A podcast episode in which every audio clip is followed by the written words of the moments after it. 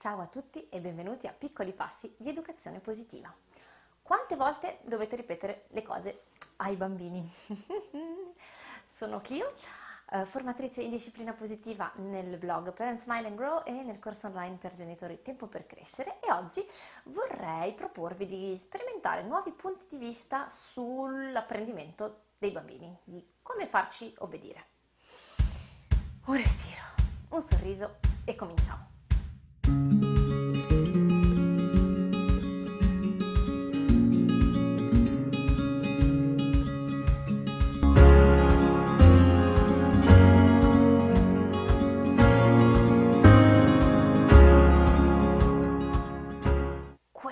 Disobbedienza che ci fa arrabbiare, ma perché non ascoltano?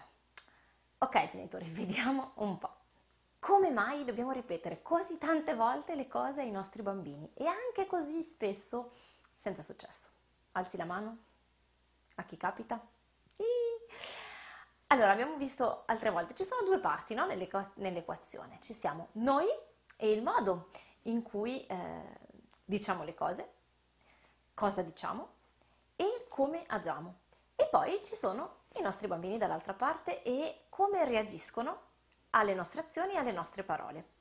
Abbiamo già visto no, quanto in, il modo in cui diciamo le cose influisca sulla reazione dei bambini e abbiamo anche visto che eh, c'è spesso mh, qualcos'altro sotto, cioè un bisogno, una motivazione ehm, nascosti dietro al comportamento che noi troviamo fastidioso, irritante, irrispettoso dei nostri bambini. E perché vi parlo di tutto questo? Perché ehm, siamo abituati a pensare a, a, capricci, cattivi comportamenti e a rispondere in un certo modo, no? un po' imponendo, eh, imponendo con la forza, con la forza che può anche essere la sgridata, la punizione, il modo che noi consideriamo giusto. Ora, se siete qui è probabilmente perché, nonostante questo, eh, i comportamenti irritanti, fastidiosi e irrispettosi dei vostri bambini sono ancora presenti, si ripetono ed ecco perché vi propongo di andare a trovare un modo um, più efficace per risolvere la questione e che rimanga rispettoso sia dei nostri bisogni e di quello che vogliamo insegnare ai bambini che rispettosi dei bisogni dei bambini. Ed è per questo che vi faccio la domanda che vi invito a chiedervi. Cosa ci può essere sotto? Andiamo a pensare cosa potrebbe essere nascosto eh, dietro il comportamento dei bambini, in modo che possiamo trovare la risposta educativa più efficace. Prendiamo alcuni dei comportamenti che credo mh, mm, rientrino eh, in quelli per cui eh, ripetete come me d'altra, d'altra parte spesso 300 volte le stesse cose, tipo basta picchiare tuo fratello, ma quando è che ti decidi a mettere i panni sporchi nel cestino anziché lasciarli per terra? Smettila di correre dappertutto e toccare qualunque cosa quando siamo nei negozi. E vediamo anche di capire come passare dal ripetere 50.000 volte le stesse cose, spesso senza alcun successo, al pianificare un vero e proprio apprendimento. Ulala, pianificare, parolona!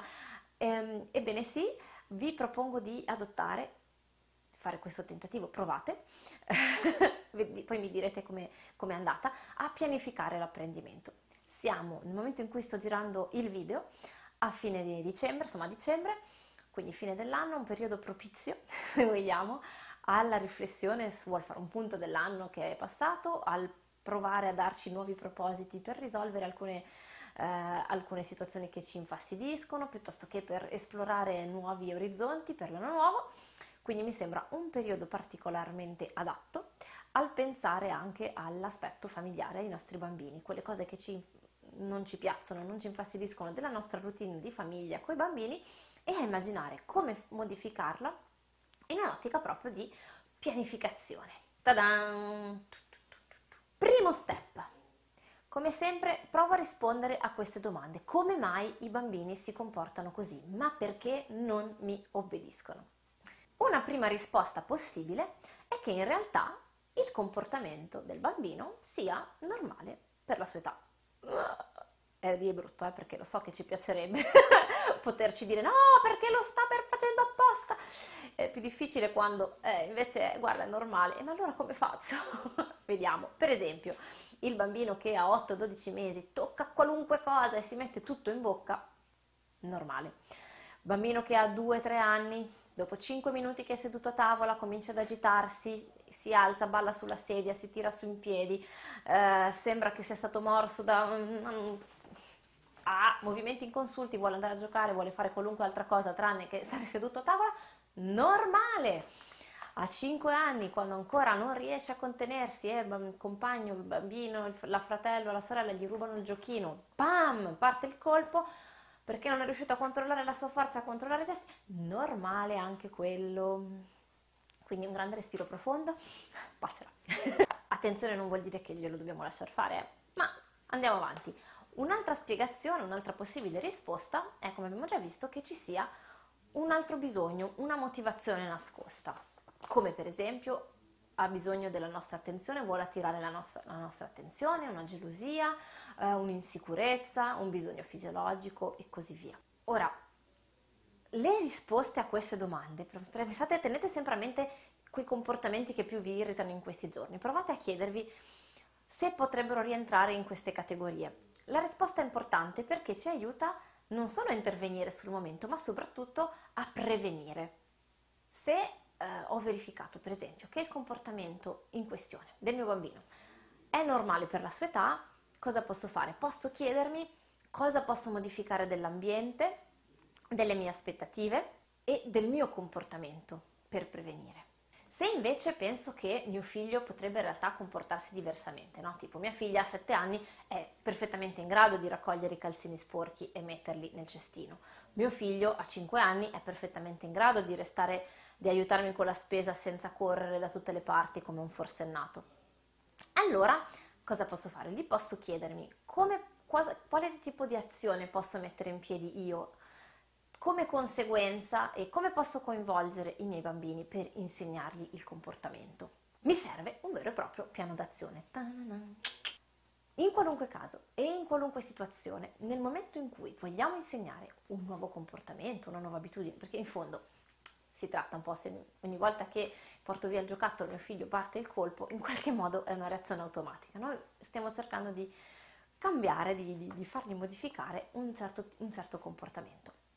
Allora è fondamentale, come anche noi quando vogliamo cambiare abitudine, prevedere sufficiente tempo e sufficienti ripetizioni perché il nuovo comportamento sia acquisito.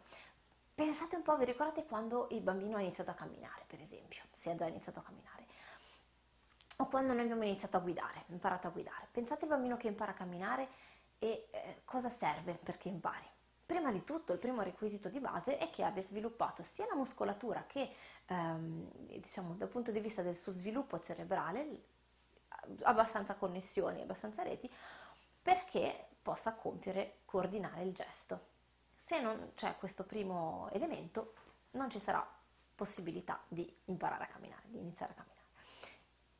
Ma non basta, non basta essere pronti. È necessario anche provare, è necessario anche fare quel primo passetto, sentire l'equilibrio, sentire come stare su un piede e poi sull'altro piede, avere il coraggio di lasciare entrambi i piedi e poi, poi pian piano lasciare la manina, cadere, cadere, rialzarsi. Tutti questi tentativi e queste prove sono necessari per arrivare poi a imparare a camminare quando abbiamo imparato a guidare, se avete imparato a guidare, quante lezioni vi sono servite vi sono per, per, riuscire poi a, uh, a, a, imparare a guidare da soli? Quante volte avete dovuto fare prove tentativi per fare un parcheggio in retromarcia in salita, per esempio? Ecco, dobbiamo metterci in, stes- in quello stesso stato mentale di prevedere tempo e ripetizioni e in base al bambino, in base al comportamento che vogliamo, che, che, che vogliamo affrontare, ci potrà volere più o meno tempo. Ma vediamo come con degli esempi. Prendiamo l'esempio del supermercato. Dicono alcuni, tanti, che eh, per esempio per facilitarci la vita sarebbe meglio fare la spesa senza i bambini. Allora, io sono d'accordo soltanto in parte è vero che in alcuni casi ci diamo completamente la zappa sui piedi, se scegliamo di andare a fare la spesa la sera tardi, eh, insomma fine pomeriggio, inizio serata, quando il bambino è stanchissimo, nel mega ipermercato uh, affollato con la coda che non finisce più, il bambino che sclera, effettivamente ci stiamo dando la zappa sui, ce la stiamo chiamando, diciamo. Però se invece riusciamo a scegliere um, e adattare ancora una volta l'ambiente e la, il contesto, in realtà il supermercato e fare la spesa insieme è um, un'occasione di apprendimento fantastica perché si imparano davvero tante cose, no? gestione, come scegliere i prodotti, i prezzi, eh, come contenere, come sapersi comportare, come dare una mano e così via.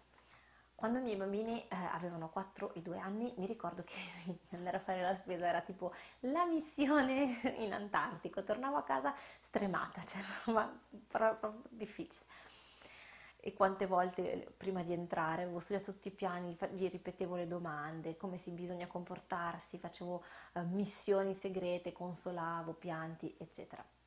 Adesso però a distanza di tre anni effettivamente quando andiamo insieme a fare la spesa mi aiutano mi aiutano, sanno dove andare a cercare le cose, sanno, guardare, eh, sanno magari guardare gli ingredienti prima di scegliere un, un prodotto piuttosto che un altro um, e, e hanno un'idea vaga dei prezzi e così via.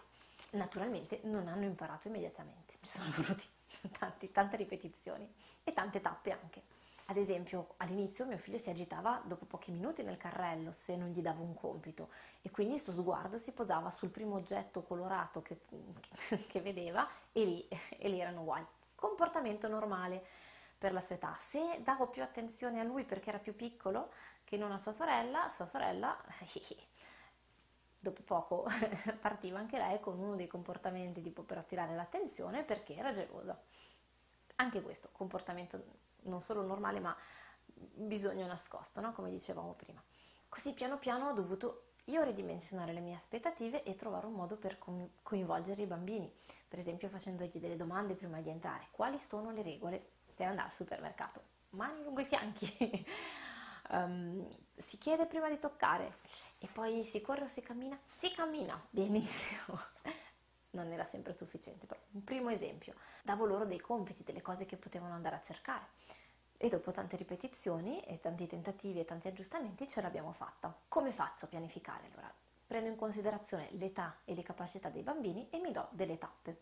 A 2-3 anni magari non vado appunto nel super mega mercato, ipermercato alla sera, ma il sabato mattina nel supermercatino vicino a casa posso chiedere loro di darmi una mano a scegliere frutta, verdure e pane eh, a 6-7 anni possono aiutarmi a scrivere la lista della spesa e leggere l'elenco delle cose che, ehm, che devo comprare, per esempio. Um, immaginiamo la casistica catastrofica, la crisi in mezzo al reparto merendine, con le, con le rotolando per terra, le robe proprio drammatiche. Come posso, posso prepararmi, no? Proprio quasi piano d'attacco se succede worst, il peggior caso possibile. Posso allora lì dirmi, ad esempio, in quel caso lascio da parte la spesa, prendo il bambino, lo accompagno fuori, aspetto che si calmi o lo aiuto io a calmarsi e solo allora ritorniamo dentro e riprendiamo la spesa. Sì, ci vorrà più tempo, so che immagino adesso stai pensando, e eh vabbè, ma se devo ogni volta far così, è vero, all'inizio ci, questa cosa qua ci chiede molto più tempo.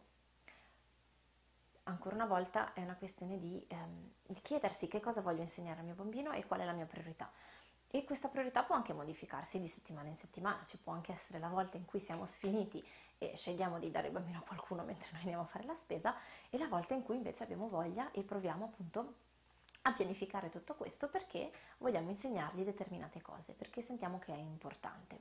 Esempio dell'aggressività, no? Il fratellino gli porta via l'oggetto e bam, scatta sistematicamente il colpo. Fino a una certa età è normale no? che il bambino non sappia controllare gli impulsi, che senta una tensione dentro di sé e riesca soltanto a posteriori a dirsi non avrei dovuto farlo, ma non ancora a controllare in anticipo eh, l'azione, il gesto. Questo non vuol dire però che allora posso permettere al bambino di far male agli altri o al fratellino come posso fare? No? In questo caso la mia comprensione del suo bisogno e anche dello suo stato dello sviluppo e della sua emozione non significa che però gli permetto eh, di, fare, di, fare, di, di far male, di essere violento. Allora, come posso intervenire? Qual è il mio piano d'azione per insegnargli gradualmente a comportarsi in un altro modo? Posso intervenire fisicamente quando sono lì, prendere il bambino per mano e allontanarlo, separare i bambini, insegnare al bambino a calmarsi, e all'inizio ovviamente sarà a posteriori. Ma fisicamente lo prendo, lo allontano, andiamo a calmarci, ci si calma prima di stare con gli altri per non rischiare di far male. E poi aspetto in un momento di calma, allora posso chiedergli ma come puoi fare per calmarti? Come potresti fare la prossima volta? Cosa senti quando hai questa voglia di quando il tuo fratellino ti porta via il giocattolo, cosa senti nel tuo corpo? Cosa puoi fare di diverso oltre che usare le mani? Come possiamo fare per rimediare?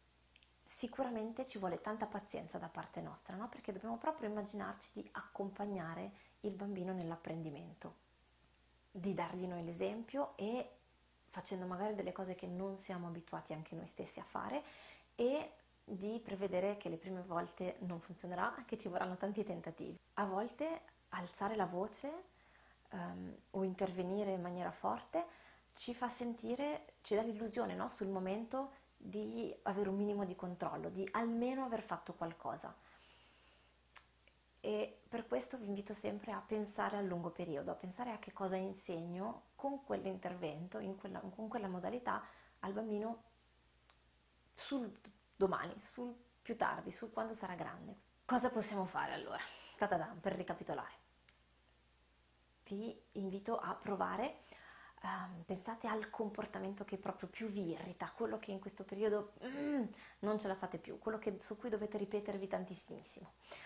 Ce l'avete? Pronti? Ok. Adesso potete provare a rispondere a queste domande. È un comportamento normale per l'età del bambino? In quali circostanze si verifica?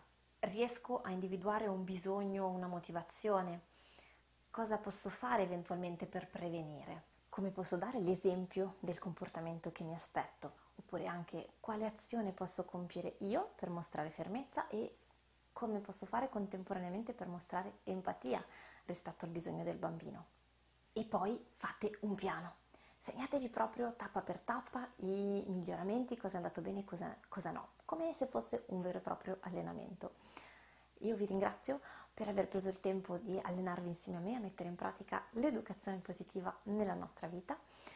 Come sempre un pensiero fortissimo a tutti i genitori che ogni giorno fanno del loro meglio. Se avete voglia di eh, approfondire questo percorso e di conoscere ancora meglio l'educazione positiva, sappiate che c'è un percorso di 21 giorni gratuito per, eh, con delle sfide ludiche per scoprire l'educazione positiva, trovate il link sotto e naturalmente se volete andare oltre e approfondire ancora di più potete considerare ehm, l'idea di partecipare a Tempo per Crescere insieme a me. Un abbraccio,